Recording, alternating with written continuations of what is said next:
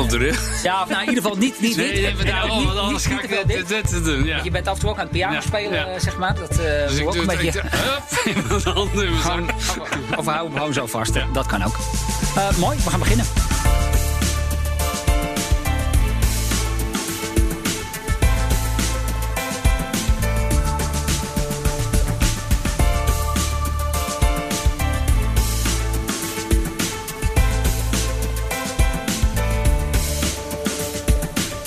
Bedrijven die zichzelf opnieuw uitvinden en nieuwkomers die bestaande markten opschudden. Welkom bij aflevering 2 van Baanbrekende Businessmodellen met mij, John van Schagen en Patrick van der Pijl van Business Model Inc. Ja, vorige week ging het over broadcasting met Ralf van Vechten van NEP. En dat bedrijf zag de omzet aan het begin van de coronacrisis met 60% in elkaar storten. Nou, vandaag weer een bijzonder verhaal, maar dit keer wel uit een heel andere branche, namelijk de zorg. Ja, Patrick, ben je daar een beetje in thuis, in die sector? Ja, mijn allereerste klant met eh, BMI was eh, het ziekenhuis in Maastricht. Jeetje, hoe kwamen die bij jou terecht? Omdat de toenmalige directeur bij ehm, een uitgever werkte. En ik mijn boek toen net had uitgegeven. En heel trots gelijk naar hem toe eh, was gereden. Ah, oké. En wat heb je voor hen gedaan? Ehm, we hebben afdelingen bekeken om. Nou, ik even opnieuw beginnen. Maar, de, ehm, eh, we hadden twee afdelingen, dermatologie en orthopedie. En we wilden dus heel goed kijken hoe zit dat businessmodel in elkaar. Eh, en, om zo uiteindelijk ook betere beslissingen te kunnen nemen. Dus ehm, het bestuur zei, ja, die doen maar wat. En ze zijn uh, specialisten, dat is allemaal wel. Ja. Alleen na afloop van het traject zag je dat ze zelf hadden geanalyseerd... Uh, wat nou de overeenkomsten en verschillen waren. Dus ze kregen echt gewoon echt goede inzicht. Dus op een gegeven moment zei ik uh, de, bij dermatologie... hij zegt, ja, dat snijden vinden wij heel erg leuk... Ja. maar het is maar 5% van onze business. Ik kan me daar niks bij voorstellen, dat snijden. Ik zet de televisie meteen uit als ik het zie. ja. hey, nog wel even een, uh, een vraag van een luisteraar. En eigenlijk best wel een goede vraag, vond ik. Die stelde ze mij naar aanleiding natuurlijk van de eerste podcast. En zij vroeg aan mij, ja, John, wat is een businessmodel eigenlijk? Want dat wordt vaak volgens mij ook op één hoop gegooid met een verdienmodel. Maar er zijn wel degelijk verschillen. Dus uh, ja, uh, graag even een samenvatting. Ja, dus een businessmodel is eigenlijk de manier waarop je waarde toevoegt. En dat is een heel systeem met als laatste puntje een verdienmodel wat je daaraan uh, vastkoppelt. Ja. Dus het gaat over wie je klant is, uh, wat je propositie is, via welke kanalen je dat doet, uh, hoe je uiteindelijk uh, die activiteiten bundelt, de resources die je nodig hebt, de partners, wat het kost en als laatste het verdienmodel. Ja, dus dat is wel even goed om dat te weten. Nou, vandaag dus over de zorg. En dan gaat het eigenlijk altijd over de kosten. Heb jij enig idee wat wij in Nederland uitgeven aan de zorg? Nee, ik heb, als ik een gok zou moeten doen, zou dat uh, 15 miljard? Nou, 100 miljard per jaar. Is wel meer. even iets om, uh, om bij stil te staan. Um, nou, het lijkt me in ieder geval wel een branche die een beetje businessmodel renovatie kan gebruiken. Maar voordat ik onze gast ga voorstellen die daar alles over weet, eerst even dit. Want deze podcast wordt namelijk mede mogelijk gemaakt door Salesforce. Nou, die naam die kennen de meeste mensen wel. Maar wat doen ze ook alweer? Nou, vooral bedrijven helpen hun klanten beter te bedienen. Onder meer met de inzet van nieuwe technologieën als de cloud, voice en kunstmatige, kunstmatige intelligentie. Ja, en dat niet alleen. Ze geven ook adviezen op het gebied van innovatie en groei. En dat allemaal met het doel om bedrijven succesvoller te maken in de markt die steeds digitaler wordt. Salesforce dus. En zij zijn als partner aan deze podcast verbonden. En daar zijn wij natuurlijk heel erg blij mee. Um, voor zover dat. Tijd nu voor onze gast van vandaag. En dat is Maarten van Rikstol. Hij is bestuurder bij Zorgorganisatie Sensieren. Van harte welkom. Leuk dat je er bent. Dankjewel. Ja, ik kom zelf uit Alkmaar. Althans uit de regio Alkmaar. Um, ik kende jullie niet. Maar dat is geloof ik niet zo gek, hè? Nou, in Zorgland had je ons wel moeten kennen, okay, maar nou, voor in Alkmaar niet. Nee. Dat klopt, ja. Nee, wij zitten in de Achterhoek. Uh, eigenlijk in de, in de driehoek uh, Zutphen, Arnhem, Winterswijk. Daar, daar, daar, zijn, daar werken wij. Uh, eigenlijk op drie terreinen. Verpleeghuiszorg, kleine 1300 bewoners. wijkverpleging, uh, 13.000 klanten per jaar. En een stuk consultatiebureaus. En daar komen 4000 uh, ouders en kinderen per jaar binnen. Ja, en dat doe je met hoeveel medewerkers? Op dit moment een kleine 4000 medewerkers. Niet allemaal fulltime, maar in allerlei vormen van parttime. En de totale omzet is iets van 185 miljoen. Ja, nou nu hebben we Patrick zojuist horen zeggen wat een businessmodel is. Um, laten we die van jullie even proberen te begrijpen. Wat lever je concreet? Um, aan wie doe je dat? Met welke middelen? En wie betaalt uiteindelijk de factuur? Nou, uiteindelijk zijn wij voor het grootste deel geven wij kwetsbare ouderen zorg. Daarnaast geven we chronische patiënten uh, bij ons uh, zorg. En wat ik laatst zei, het advies voor opvoedingsadvies bij, bij kinderen. Maar het grootste gedeelte is ouderenzorg. Dus ik stel voor dat we daar ook ons op focussen. En dan zie je dus dat uh, mensen die bij ons komen, die hebben een vraag. En die vraag kunnen ze niet zelfstandig oplossen. Daar, daarmee hebben ze dus een professionele zorg nodig. En er is altijd een vorm van indicatiestelling eh, nodig om dat bij ons te krijgen. Uh, dus er moet een professioneel oordeel zijn: heb je het nodig? En als je het nodig hebt, dan krijg je of het gefinancierd uit een financieringsvorm, dat heet wet langdurige zorg. Dat is eigenlijk voor mensen die 24 uur bij ons wonen. En je hebt een financiering ZVW, ziekenhuis, uh, uh, uh, nou, ben even, zorgverzekeringswet, sorry. Dat gaat het over alle mensen die op herstel gericht zijn, dus die thuis wonen. En het derde stukje is een WMO, dat is een gemeentelijke financiering. Dat is een soort basisvoorziening van als je die kunt betalen, dan betalen we een deel van de welzijn. Dat zijn eigenlijk de drie modellen, maar alle drie hebben iets nodig om toegang toe te krijgen. Je kunt dat niet vanzelf krijgen. En, en wij zorgen dus voor die toegang en we zorgen voor de dienstverlening daarna.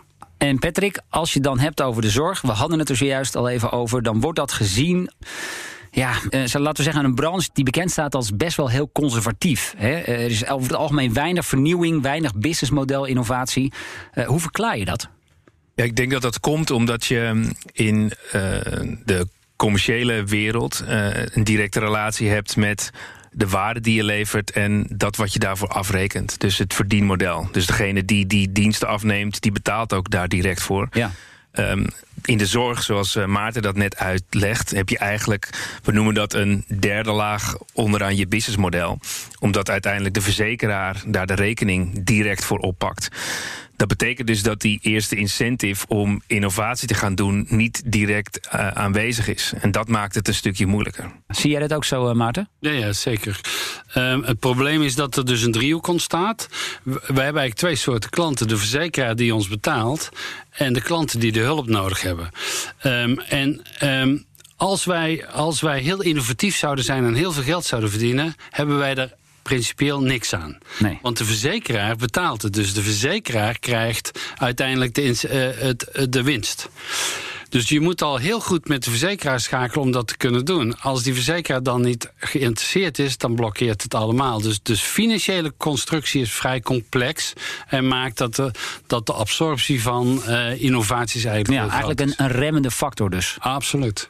Maar, maar zie je dat dan ook in, in de organisatie? Bijvoorbeeld als je um, ziet dat mensen denken... oh, nou ja, de, de verzekeraar betaalt dus het verder niet ons pakje aan. Of zijn er wel degelijk mensen die ook het verschil willen maken om dingen beter te willen doen. Nee, de idee hè, dat, dat zorgaanbieders maar wat opmaken, vind ik echt een fout idee. Er is geen arts, er is geen verpleegkundige, geen verzorgende die onzinnige dingen zitten doen. Er is wel een prikkel in ons systeem die maakt... je krijgt pas betaald als je iets doet. En dat is eigenlijk ook wel een perverse prikkel weer tegelijkertijd. Want je wil eigenlijk, wil je het goed doen, niks doen. Maar dat kan niet, want dan krijg je niet betaald. Nee. En dat is moeilijk in het businessmodel, zal ik maar zeggen, van de zorg. Het is, ik ben ervan overtuigd, de professionals doen zinnige dingen. Daar gaat, het geld loopt niet weg daar. Maar de prikkel dat een individuele actie geld oplevert, is natuurlijk voor een individuele dienstverlener wel interessant. En wat je bij ons in onze sector dan ziet in de zorg, is dat bestuur en management een ander perspectief hebben als professionals. En dus dat eh, in, die, in die dienstverlening, in die spreekkamer of in dat huis, er een soort clash komt van twee patronen. Een inhoudelijk patroon van dat moet ik doen. En een bestuurder die zegt ja, maar we moeten wel geld verdienen. Dus wil je meer doen? Nou. Dat is wel, ja. Dat is een spannend spel. Dat, dat klopt ergens niet. Nee, dat klopt helemaal niet. Nee ook even inzoomen op iets anders wat er aan de hand is in die markt. En met name de laatste tien jaar is daar, gaat het daar continu over. Dat zijn namelijk de kosten. Ja, zit dat nou innovatie in de weg of helpt dat juist om, om nieuwe dingen te ontwikkelen? Nee, ik denk dat wij eigenlijk heel goed, heel slecht weten waar die 100 miljard naartoe gaan. Ja. Um, je moet je voorstellen, in 1955 was het 500 miljoen gulden. Zo. Dus in 50 jaar is het van 500 miljoen gulden naar, naar 80, 85 voor de zorg, miljard gegaan. En als je nou zegt, is het nou die multiplier in het geld, is nou ook de zorg zo geweest, dan moet je je afvragen of dat waar is. Ehm, ah ja, de levensverwachting is groter geworden. We leven gezonder. Maar we krijgen meer leven erbij. De laatste vijf jaar die we erbij hebben gekregen, zijn we wel meer ziek. Dus, dus, dus je ziet, de, de kostenbaten over 100 miljard, uh, die zijn. Ja, die zijn moeilijker te maken. Ja. maar, maar, maar, maar, dan inderdaad mijn vraag. Eh, zit dat nu, zeg maar, die continue nadruk op kosten, zit dat innovatie in de weg? Of, of stimuleert dat het juist? Nee, het stimuleert niet. Want, eh, oh, kijk, bij innovatie moet je nadenken over investeren uh, vooruitlopend op een rendement. En wat wij eigenlijk in de zorg gewend zijn, is dat je vandaag rekent met kosten en opbrengst. Wat ik zei, het is, een, het is je doet iets en je krijgt iets. De, maar, maar in dat model werkt investeren niet. Uh, en dat betekent dat je uiteindelijk wil je innoveren, zul je wat ik dan maar noem contractinnovaties moeten doen. Je moet op een andere manier naar de financiering gaan kijken, waarbij de incentive meer uitgesteld is, maar wel uh, gaat komen. Ja. En op dit moment, hè, wij hebben jaren zitten innoveren en dan is het gewoon, ik krijg evenveel als elke andere partij. Een innovatieve partij krijgt evenveel geld als elke andere partij. Maar die moet wel die innovatie betalen. Dus on top van zijn dagelijkse gang van zaken moet hij ook nog de innovatie betalen. En dat, eh, dat werkt heel veel innovatie tegen. Maar waarom zou je het dan doen? Ja, eigenlijk pleit je voor een systeemreset. Ja, absoluut. Maar die eh, bedoel ik dan niet in het systeem automatisch. Ik denk dat die eerder in het hoofd zit en daarna in het systeem, als dat die in het systeem zit.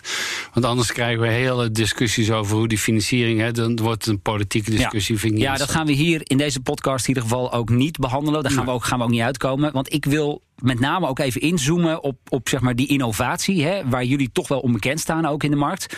Um, laten we even een aantal voorbeelden geven. Uh, het begon ooit met de iPad hè, in 2011. Ja, Misschien een beetje oud verhaal, maar toch voor de mensen die het niet kennen. Jullie waren de eerste die een iPad gingen aanbieden aan cliënten. Ja, ja, wij, wij uh, mag een klein historietje geven waarom. Um, wij hadden jaren gewoon als een klassiek bedrijf gefunctioneerd. Wij zijn opgegaan in een bedrijf wat Mea Vita ging. Dat, dat klapte uit elkaar. Wij gingen er als gezond bedrijf gelukkig weer uit. En toen kwamen we in 2009 weer als zelfstandig bedrijf binnen. En toen moest je gaan nadenken van ja, maar nou ben ik wel weer vrij, maar waar ben ik dan? En toen zijn we gaan nadenken over uh, waar willen wij nou naartoe? Dus dat moment van zelfstandig worden was voor ons een moment om maar weer een soort reflectie op waar, waar te doen. En toen hebben wij gezegd. Wij zijn, wij zijn alleen maar noodzakelijk als een organisatie als de relatie tussen een professional en een klant die noodzakelijk maakt. En dat heeft een heel fundamenteel idee van onze ontwikkeling weergegeven. Op basis daarvan hebben we toen gezegd. Uh, we moeten opletten, onze medewerker is niet in staat die relatie vorm te geven. Hoe brengen we die medewerker weer in positie dat hij de relatie kan vormgeven? Maar ook, hoe kan je die klant nou meer middelen geven om die relatie gelijkwaardig te doen? Want bij ons ging het steeds over. Ja, de zuster is er niet. Waar, waar blijft de zuster? Wat gaat ze doen? En ze wisten niks. Dus niet geïnformeerd zijn was belangrijk. In dat laatste hebben wij toen gedacht van hoe kunnen wij nou die klant meer empoweren om die relatie goed aan te gaan. Nou, beter geïnformeerd zijn. En juist in 2009, 2010 kwam de iPad op. Um, en die kans hebben we samen met Daan Dome uh, toen nog van Focus Cura genomen. Zeggen van nou, stel nou dat wij die iPad aan die mensen geven dan gaan, dan gaan we andere mogelijkheden van communiceren krijgen. Ja. Nou, dat hebben we zo gedaan. We hebben eerst al onze wijkverpleegkundigen, dat zijn er zo'n 140, een iPad gegeven. En zeg, ga nou eens drie maanden thuis oefenen. Uh, uh, wat dat ding doet. Ja. Wat dat kan. Want wij waren er geen van allen bekend mee. Nee, even nog schetsen. 2011, toen was het echt nog helemaal nieuw, hè? 2009 is de, 2010 of 2009 is de iPad gekomen. Dus dat was gloednieuw. Dus wij hebben een dag georganiseerd. En op het eind van die dag over innovatie. En aan het eind van de dag hebben we die iPads uitgedeeld aan onze medewerkers. Voelde een beetje als Sinterklaas. Ja. En je moet je voorstellen, kwam dus onze, onze medewerker, onze wijkverpleegkundige, die kwam thuis met een iPad. Nou, het hele gezin kwam natuurlijk naar huis om te kijken hoe ziet zo'n ding eruit. Ja wat werkt. Ik wil dus spelletjes spelen. Ik wil, nou, al die dingen. Dus er kwam een hele soort boost van, nou, dat is leuk. Drie maanden later hadden we gezegd, dan krijg je er nog vijf bij. En dan moet je vijf klanten vinden van jou, uit jouw bestaan, waarvan jij denkt dat ding helpt daarin. Wij wisten begot niet wat we moesten doen. Maar we wisten wel dat we iets moesten regelen. Dus toen zijn ze, uh, hebben wij die alle wijkverpleegkundigen. En toen hadden we ineens 600 klanten die een iPad hadden, waar die we digitaal konden benaderen. Onze ICT-afdeling erg over de flos. Want uh, Apple kun je namelijk niet, in de, op dat moment konden Apple helemaal niet centraal nee. beheren. Dus daar allemaal gedoe. Maar we kregen wel meteen allerlei ideeën van 140 wijkverpleegkundigen en 600 klanten. Maar wat je er allemaal mee kon doen. En we hadden dat met, met, uh, met telefoons verbonden. Dus die, al die ideeën werden uitgewist. Waardoor je ineens een soort boost kreeg. Ja. Niet een kleine pilot met vijf mensen. We kregen ineens een boost. En dat heeft ons ineens vooruitgezet. En daar zaten ongetwijfeld ideeën bij waar jullie zelf niet op gekomen waren. Helemaal eens. Nee. Patrick, is dit inderdaad de manier zoals je innovatie in zo'n organisatie zou moeten inrichten? Ik denk een paar dingen. Eén is uh, een hogerliggend doel, waardoor je ook uh, voor jezelf kunt beargumenteren. Ja, daarom gaan we die iPad ter beschikking stellen. Omdat je zegt, wij willen meer van die klanten weten. Andere stap die ik zie, je moet wel ook echt uh, durven. Dus het feit dat Maarten dan zegt, ik steek mijn nek uit. Want ze hadden ook kunnen zeggen, die iPads zijn uiteindelijk waardeloos en het leidt tot niets. Dus die, dat is durven. En die laatste stap is ook wel inzicht krijgen in enige vorm van behoefte van die eindconsument. En daar kun je anders dagen over praten, workshops over doen. Maar geef dat nou gewoon aan die consument of aan die patiënt. En dan zie je vanzelf wat er gaat gebeuren. Ja, en gebeurt dat in de praktijk ook voldoende? Of zie je toch vaak dat MT-teams even, zeg maar, even layback, le hutje op de hei. Uh, en met zijn, uh, nou, laten we zeggen, met zijn tienen gaan bedenken wat de klant uiteindelijk wil? Nou, wij zien keer en keer op keer in onze projecten dat je echt heel lang kunt praten over mogelijke oplossingen. En dan, dat is ook heel interessant. En dat gaat van links naar rechts, van boven naar onder. Maar als je dan het moment pakt om het gebouw uit te gaan en die eerste tests gewoon te gaan doen. Of gewoon bij een tankstation te gaan zitten en kijken bijvoorbeeld wat er gebeurt. Dan ineens komen er inzichten. En dan ineens gaan die teams aan die zeggen: Jee, ik dacht jarenlang dat die patiënten eh, behoefte hadden om bijvoorbeeld uh, mijn tuintje te doen. Maar nee, het gaat over aandacht. Dus je ziet dan komt de kennis en dan wordt het heel interessant. Ja, want dat zie je daarop aansluitend.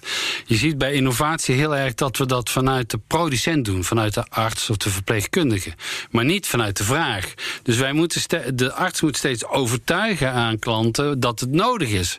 Maar het is niet een, een vraag die ontstaat vanuit een visie op waar, waar die mensen naartoe gaan. Nou, en dat, en, en dat blokkeert op dit moment veel de zorg. Ja, maar dat is moeilijk, hè? Want we hadden destijds in het ziekenhuis in Maastricht uh, de, de, discussie van als bij iemand uh, op de oncologie wordt vastgesteld dat iemand ziek is, dan wil de arts wel met zijn team echt heel goed weten dat het zo is. Dus die neemt daar dan ook de tijd voor. Terwijl we destijds zeiden: ja, maar je hebt de patiënt en die heeft allemaal slapeloze nachten. Dus wat is dan uh, wat heeft dan meer waarde? Dat je uiteindelijk tot een 100% oordeel komt? Uh, of dat je iemand uh, al eerder kunt informeren of ergens in kunt helpen? Ja, Maarten, hoe wordt de iPad nu gebruikt? Eén, hij wordt gebruikt door de mensen zelf gewoon om kinderfoto's te doen en te appen en te facetimen. Oké. Dus dat betekent, daarom zeg ik ook, de iPad is niet een medisch instrument waarin je, uh, waarin je ziekte wordt eigenlijk wordt uh, gevisualiseerd. Dat is een heel belangrijk thema. De iPad is gewoon een ding. Dat ding heeft heel veel mogelijkheden. Een van de mogelijkheden is dat we er beeldbellen mee doen. 7 keer 24 uur kun jij op het moment dat je twijfels hebt, kun je met een verpleegkundige bij ons uh, contact opnemen om vragen te stellen. Je kunt laten kijken naar een wond. Uh, we, we, hebben in het begin een van de dingen waar, waar wat, wat ik heel indrukwekkend was, was een vrouw die had ook een iPad, die had een stoma, maar dit stoma schiet s'nachts los. Dat gebeurt wel eens. Normaal lig je dan drie kwartier te wachten tot de verpleegkundige dat ding wisselt. Nou, dat is echt onprettig. Dat kan ik je garanderen. En wat wij toen hebben gedaan is dat we die partner van die vrouw hebben we, uh, die heeft die iPad erbij gezet en die hebben we stuk, stapje voor stapje door dat proces heen gedaan. Dat vond hij zo indrukwekkend goed voor zijn vrouw. Hij voelde zich ook echt betrokken. Na twee keer heeft die mevrouw nooit meer een verpleegkundige aan het bed hoeven hebben om die stomen te wisselen. Dan kon die man dat. Nou, dat vind ik dan zo'n ding wat er gebeurt. Ja. Twee is, de iPad wordt heel veel gebruikt bij mantelzorg om even met de verpleegkundige te reflecteren op. Uh, nou, mijn, mijn man is dement. Hoe moet ik dit nou interpreteren? Wat, en gewoon even tot steun. Dus het is niet alleen een instrument, maar ook een steuninstrument. En het derde is de iPad. En eigenlijk een soort hub waarin wij waar, waar wij uh, gewichtsmeting, uh, bloeddrukmeters op aansluiten. Om daarmee het naar ons medisch service center naast te brengen daar wordt het geïnterpreteerd, die data. En, en als, het, als het wat wij dan noemen buiten bandbreedte is, dus de, brand, de bandbreedte die gezond is en daarbuiten wordt het ongezond, dan bellen we even op. Uh, met beeldbellen. En dan bespreken we met de patiënt: Goh, wat is er gebeurd? Ik zie uw gewicht toenemen. Nou, de ene keer is het een feestje, en de andere keer is het een hart, hartprobleem. Ja, ja. Dat, dat, zou ook kunnen, natuurlijk. Ja, ja het is allebei. Ja. we gaan zo meteen met jou praten over een heel nieuw initiatief. Namelijk een nieuw platform wat jij aan het ontwikkelen bent. Wat jullie aan het ontwikkelen zijn. Maar toch nog even heel kort een andere innovatie aanstippen. Ja, die al een stuk verder is. Dat zijn de complexe, het toepassen van complexe medicatie. Daar zijn altijd twee mensen voor nodig, maar dat hebben jullie, nou, laten we zeggen, tot op zekere hoogte kunnen digitaliseren. Ja, bij complexe, uh, uh, risicovolle medicatie ben je bij wet verplicht om het vier-ogen-principe toe te passen. Dat betekent, eentje die, die bereidt het voor en de tweede moet controleren of die voorbereiding goed is. Zijn de milligrams goed, milliliters goed? In principe moeten er dan twee mensen in de thuissituatie komen. Dat is heel inefficiënt. Wat wij hebben gedaan met een, met een partner, Boomerweb, is een web ontwikkeld en die toegepast. Waarin we de mensen thuis die maken een foto van het recept. Die maken een foto van uh, de medicatie die ze hebben opgetrokken uit het flesje. De hoeveelheid. Die twee foto's sturen ze naar ons medisch service center naast. Die controleert of de twee matchen, recept en dingen. En stuurt een akkoord in het dossier. En dan, dan heb je dat vier ogen principe toegepast met uh, één iemand in thuissituatie en een medisch servicecenter dat 24 uur bewaakt. Ja, met en dat doen we zo'n 30, 40.000 keer per jaar. Ja, met als resultaat dat je, um, nou ja, dat je daar in feite minder mensen voor nodig hebt. De helft, ja. minder. En, en, en de complexiteit van medicatie wordt steeds groter. Dus de, de vraag daarin wordt ook steeds groter. En dat doen we dan niet in de hele rij. Dat kun je gewoon in Nederland doen, want dat is tijd en plaats onafhankelijk. Dus je kunt het met een paar mensen voor heel Nederland doen. BNR's baanbrekende businessmodellen. Dat is de titel van deze podcastreeks. Mijn naam is John van Schagen. En ik ben Patrick van der Pijl. En onze gast in deze tweede aflevering is Maarten van Rikstol van Sensieren. Straks praten we verder, maar eerst is het tijd voor onze wekelijkse rubriek. Wat komt er nu weer uit de oude doos? Ja, Patrick en ik duiken elke week het verleden in. Terug naar een bijzonder moment, een speciaal persoon of grappige anekdote. Patrick, waar wil jij het over hebben? Ik um, ga jullie even meenemen naar uh, Minneapolis. Kijk. En dan in het jaar 1949. En daar waren twee zwagers, namelijk eh, Earl Becken en um, Palmer Hermonside. En die hadden een medisch technologiebedrijfje. Uh, een soort uh, repair shop. En dat ging aanvankelijk niet zo heel erg makkelijk. Dus het was moeilijk om uh, omzet te gaan realiseren. Dus ze dachten, weet je wat, we gaan die samenwerking opzoeken met doktoren. Dus via hun repair business kwamen ze in contact met uh, C. Walton uh, Lilleheij, zeg maar een uh, hartchirurg vanuit de Minnesota University. En wat heel pijnlijk was, is dat zijn patiënt, een kind, uh, kwam te overlijden. En waarom? Omdat in 1957 was het hele Elektra-netwerk plotseling uitgevallen. En vielen daarmee dus ook de pacemakers, die toen nog op Elektra waren aangesloten, yes. vielen uit. Dus um, Earl en Palmer zeiden van... hé, hey, dit is wel echt een wezenlijk probleem en we willen dat probleem oplossen. En dat is interessant, omdat zij ook zeiden... wij gaan voor de relatie met die, met die artsen en die doktoren... en wij willen mensenlevens uh, redden. Dus ze zijn stap voor stap die technologie gaan ontwikkelen... en ontwikkelden ze een pacemaker die op een batterij aangestuurd kon worden... met een metronoom.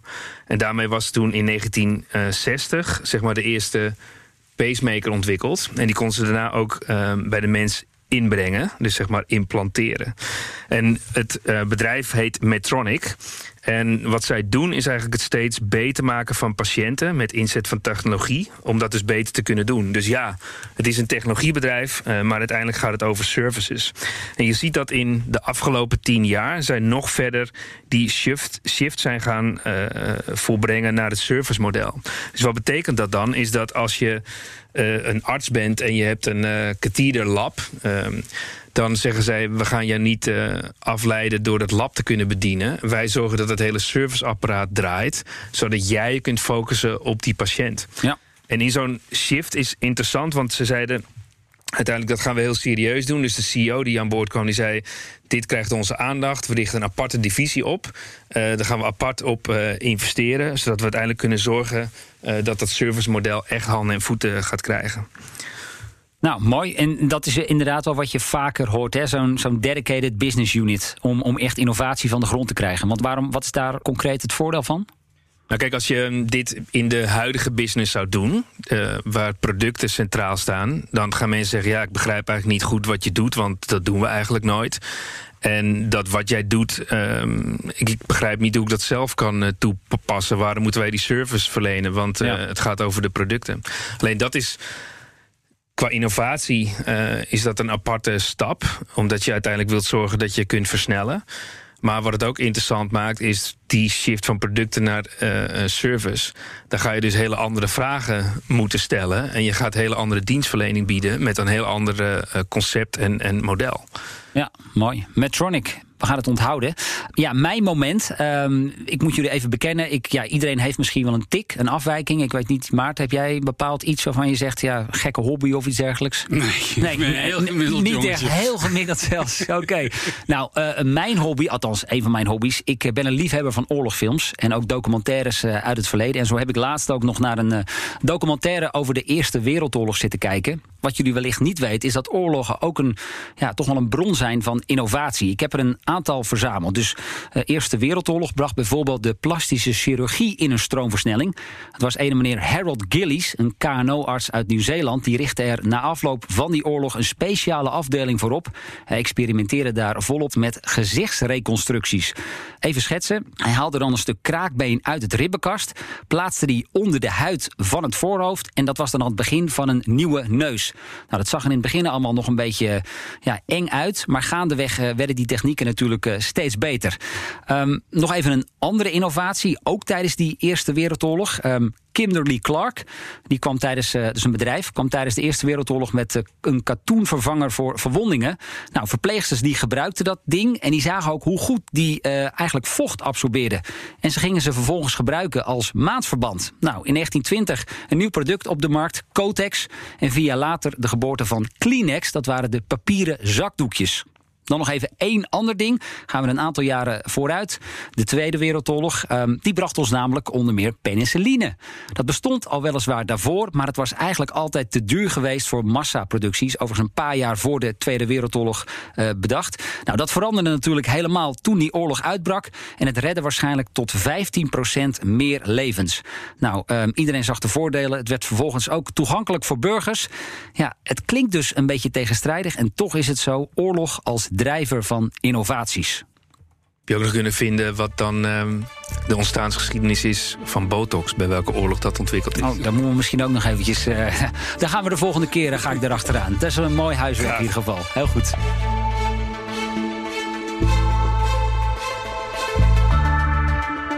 Maarten van Rikstol staat hier. Hij is bestuurder van zorgorganisatie Sensieren, dat actief is in Gelderland. Uh, ja, Maarten, naast Sensieren is er ook een zusterorganisatie. Naast, geloof ik. Heel kort, wat, wat doen jullie daar precies mee? Naast is een uh, medisch service center. Daar doen wij drie hoofdproducten. Uh, stukje veiligheid voor mensen thuis. Persoonalalarmering, sensoring thuis. Twee, uh, producten die te maken hebben met ondersteuning van professionals. Zoals ik net zei, medicatie dubbelcheck, verpleegkundige triage, medicatieondersteuning. Ja. En het derde is het monitoren van patiënten uit het ziekenhuis. Zodanig dat die, met, uh, die patiënten hun hun ziekte kunnen integreren in hun leven en tegelijkertijd de arts op de hoogte blijft van de data die, uh, die verzameld worden. Ja, dat is dus de, de zusterorganisatie. Um, inmiddels zijn jullie ook met een nieuw concept bezig. Ja. Uh, dat staat geloof ik allemaal nog wel in de kinderschoenen. Um, dat is een platform, vertel. Ja, kijk, wat, wij, wat je nu ziet met COVID is dat wij heel veel digitale instrumenten hebben. Hè? En die digitale instrumenten, dat zijn eigenlijk allemaal puntoplossingen. Een beeldzorg, een, een, een dubbelcheck. Uh, nou, zo zijn allerlei start-ups met puntoplossingen. Maar er is nooit iets wat uh, al die puntoplossingen bij elkaar brengt tot een antwoord op een vraag van mij als patiënt.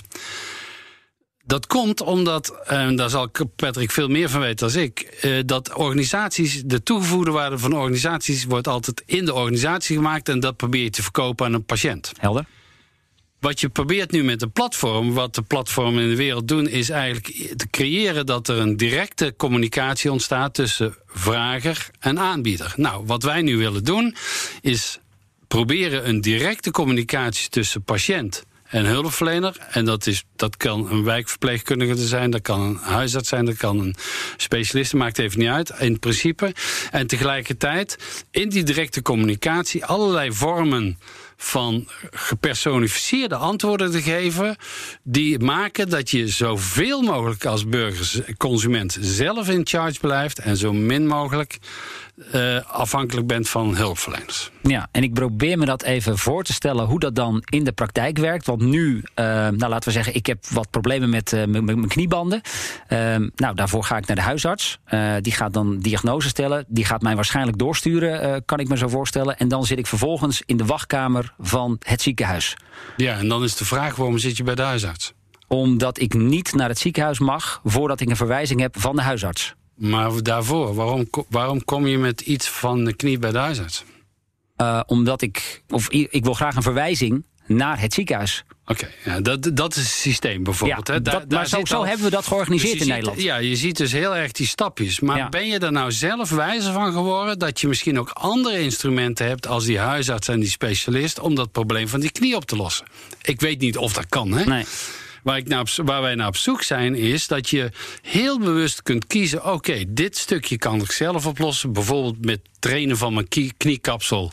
Om, uh, om die belasting op die, op die, bijvoorbeeld op die schijven minder te krijgen. Dat kan ik allemaal zelf doen. En voor dat kleine stuk verrekt, daar heb ik, eh, daar heb ik echt een dokter voor nodig omdat hij iets moet doen. Ja. Op dit moment heb je die keuze niet. Je kunt alleen maar toegang krijgen tot die kennis als je naar fysiek, naar een dokter gaat, een huisarts en fysiek, als die het niet kan, naar een specialist. Nou, wat wij proberen te doen is te kijken, kan kunnen wij nou uh, meer, wat dan in technische ding, triage, kunnen we jou meer middelen geven om na te gaan, wat kan ik zelf doen? Om dan ook gerichter te kiezen, moet ik wel naar een huisarts of moet ik niet? Voorbeeldje, ik had een bepaald moment heel veel last van mijn elleboog. Uh, tennis elleboog was dan, uh, dat, dat weet iedereen dan wel uh, wat er gebeurt. Ook dat het handen schudden met corona. Ja.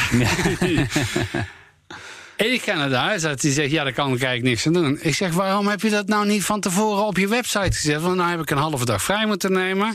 Ik denk, jij kan iets aan die ontsteking op die pees. Nee, dat kan ik niks doen, dat is met rust. Nou, dat is jammer. Ja. Dat is voor hem jammer.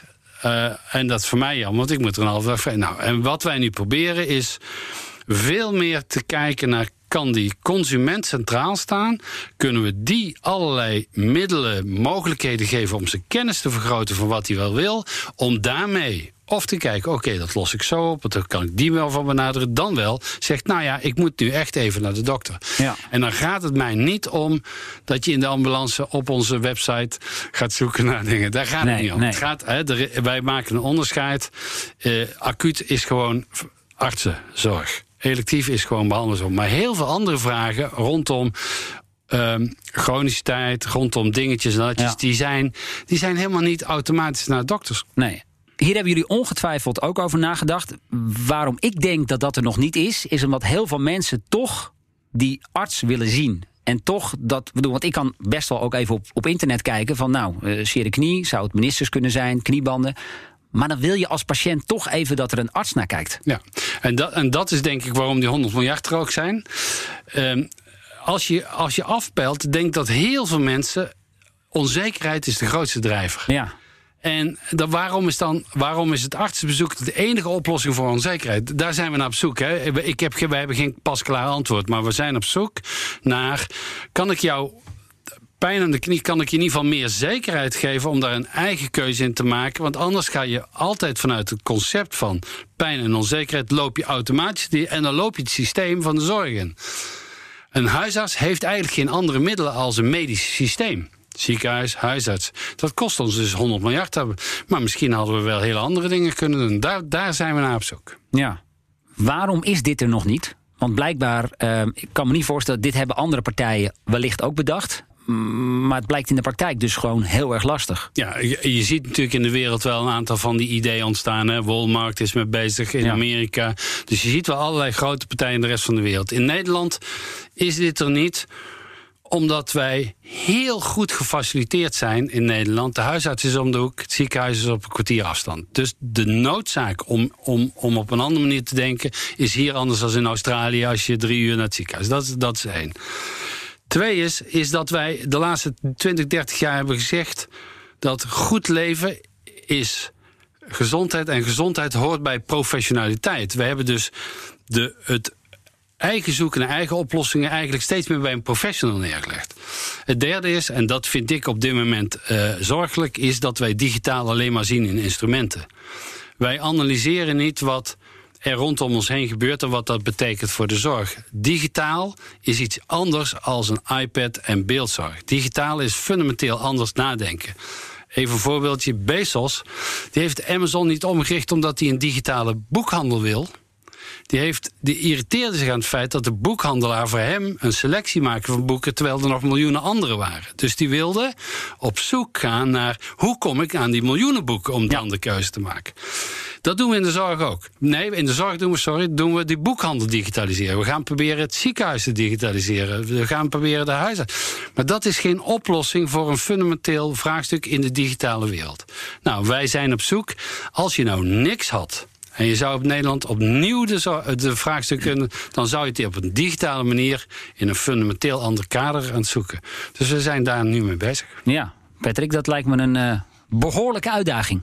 Ja, dat is het wel. Maar het is eigenlijk een hele logische stap als je kijkt naar businessmodelontwikkeling. Want die worden gedreven door technologieontwikkeling. En daarmee veranderen jij en ik als consument.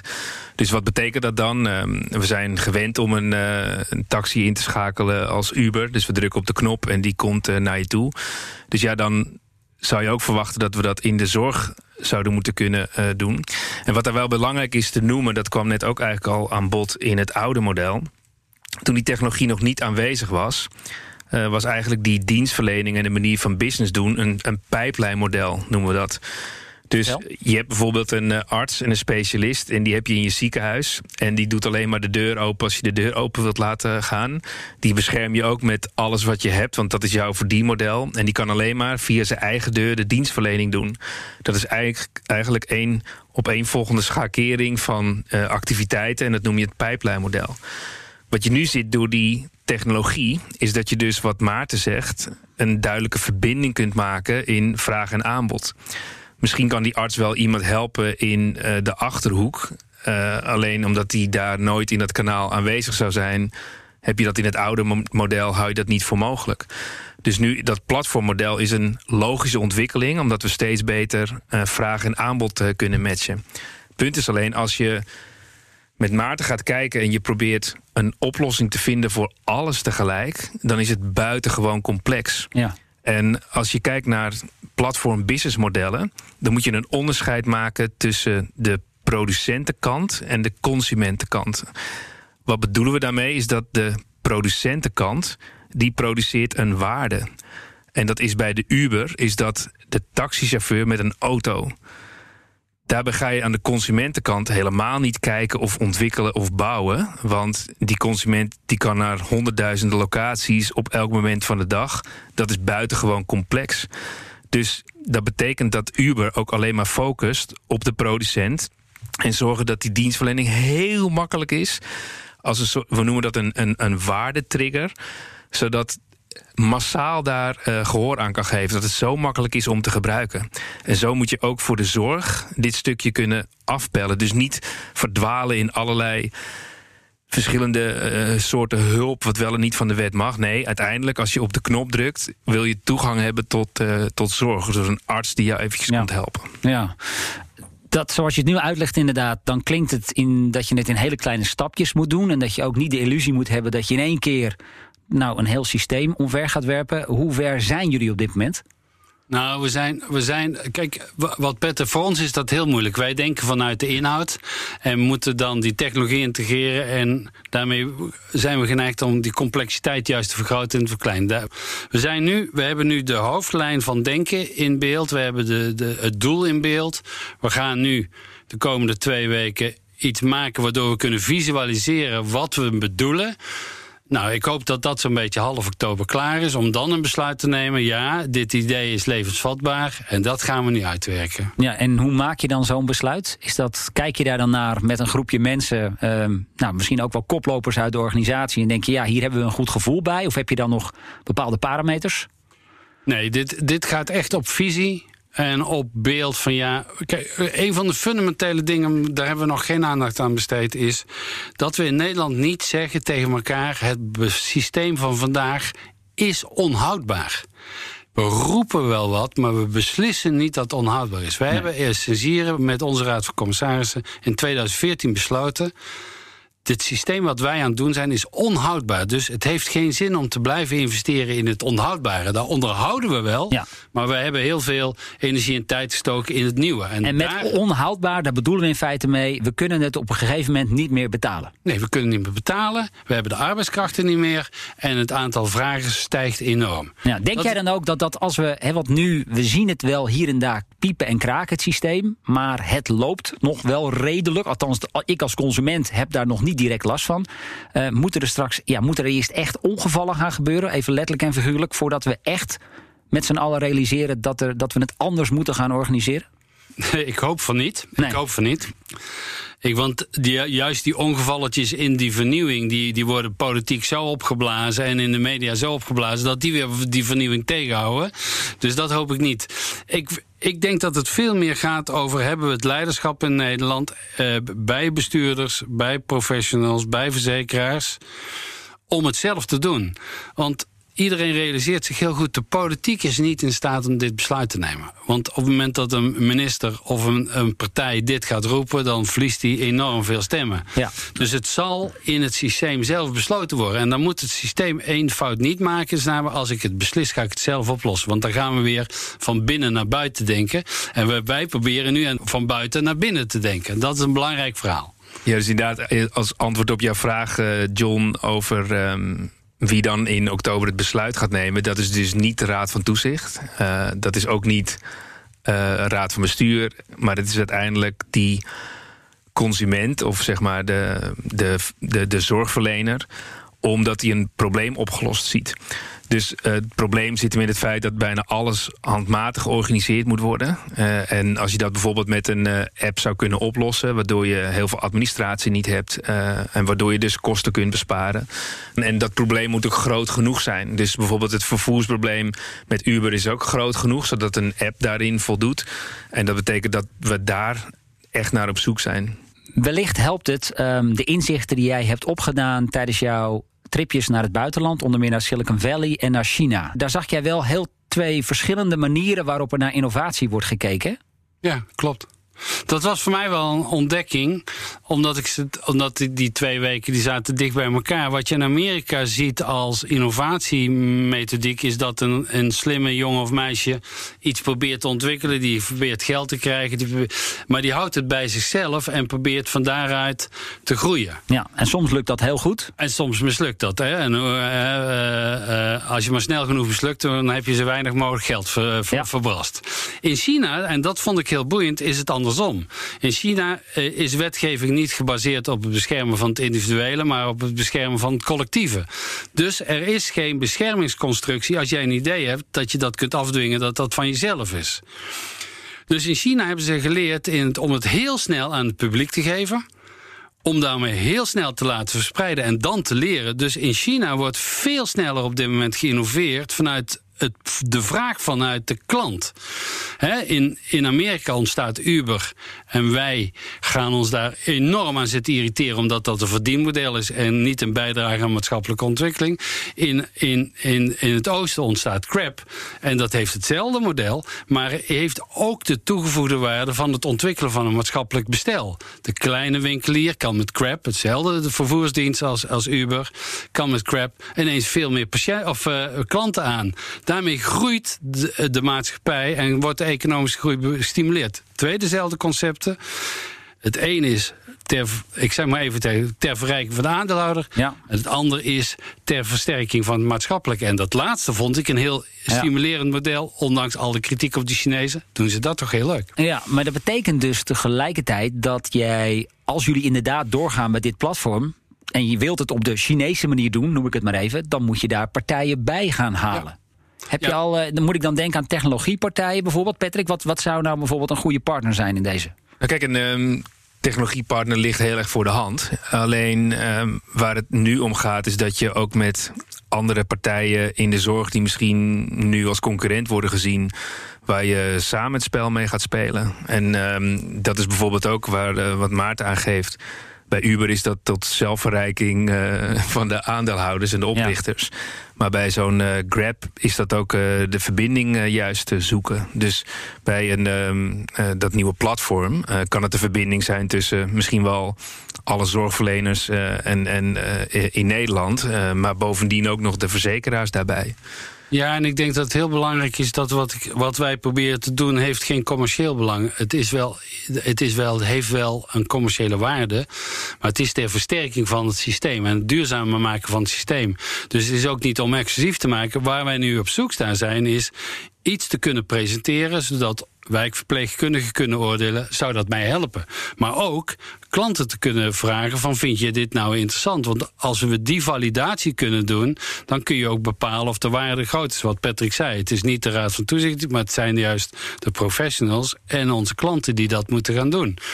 En op het moment dat je dat hebt en je kunt daarmee langzaam groeien, dan is het vooral van belang om te kijken wat is nodig om die schaalbaarheid te maken. En wie kan mij daarbij helpen in plaats van uh, wie mag er wel meedoen of niet ja. meedoen. Dat is geen vraag. Ja, Maarten, tot slot nog even. Um, de zorg in pak een beetje, nou, laten we zeggen 2035. Wat is jouw ideaalbeeld? Hoe hebben we dat in Nederland georganiseerd? Dan uh, dan bestaan er geen zorgorganisaties meer als aanbieders. Dan zijn ziekenhuizen zonder stenen. Hè, dan zijn dan interventiecentra. Dan zijn huisartsen niet praktijken, maar dat zijn mensen die diensten verlenen. En dat gaat vloeiend op en neer. Waardoor je dus niet uh, de complexiteit van organisaties hebt, maar dat je de complexiteit krijgt van hoe organiseer ik het op de meest digitale manier, zodat de consument constant in regie is. Ook al, uh, ook al heeft hij een moeilijke ziekte, die moet geïnformeerd zijn om daarmee zijn eigen keuzes te kunnen maken in de, het palet van veelheid. Dus als we die stenen dan niet meer nodig hebben voor ziekenhuizen en huisartsenpraktijken, kunnen we misschien ook wel het woningprobleem natuurlijk oplossen. Kijk, hebben we meteen uh, twee grote maatschappelijke problemen in één klap opgelost. Dankjewel, Maarten van Rikstel. Mooi gesprek. Um, ja, en jij natuurlijk uh, weer bedankt voor het luisteren. Um, ik kan je alvast vertellen dat uh, Patrick en ik volgende week uiteraard weer met een nieuwe podcast uh, aan de slag gaan.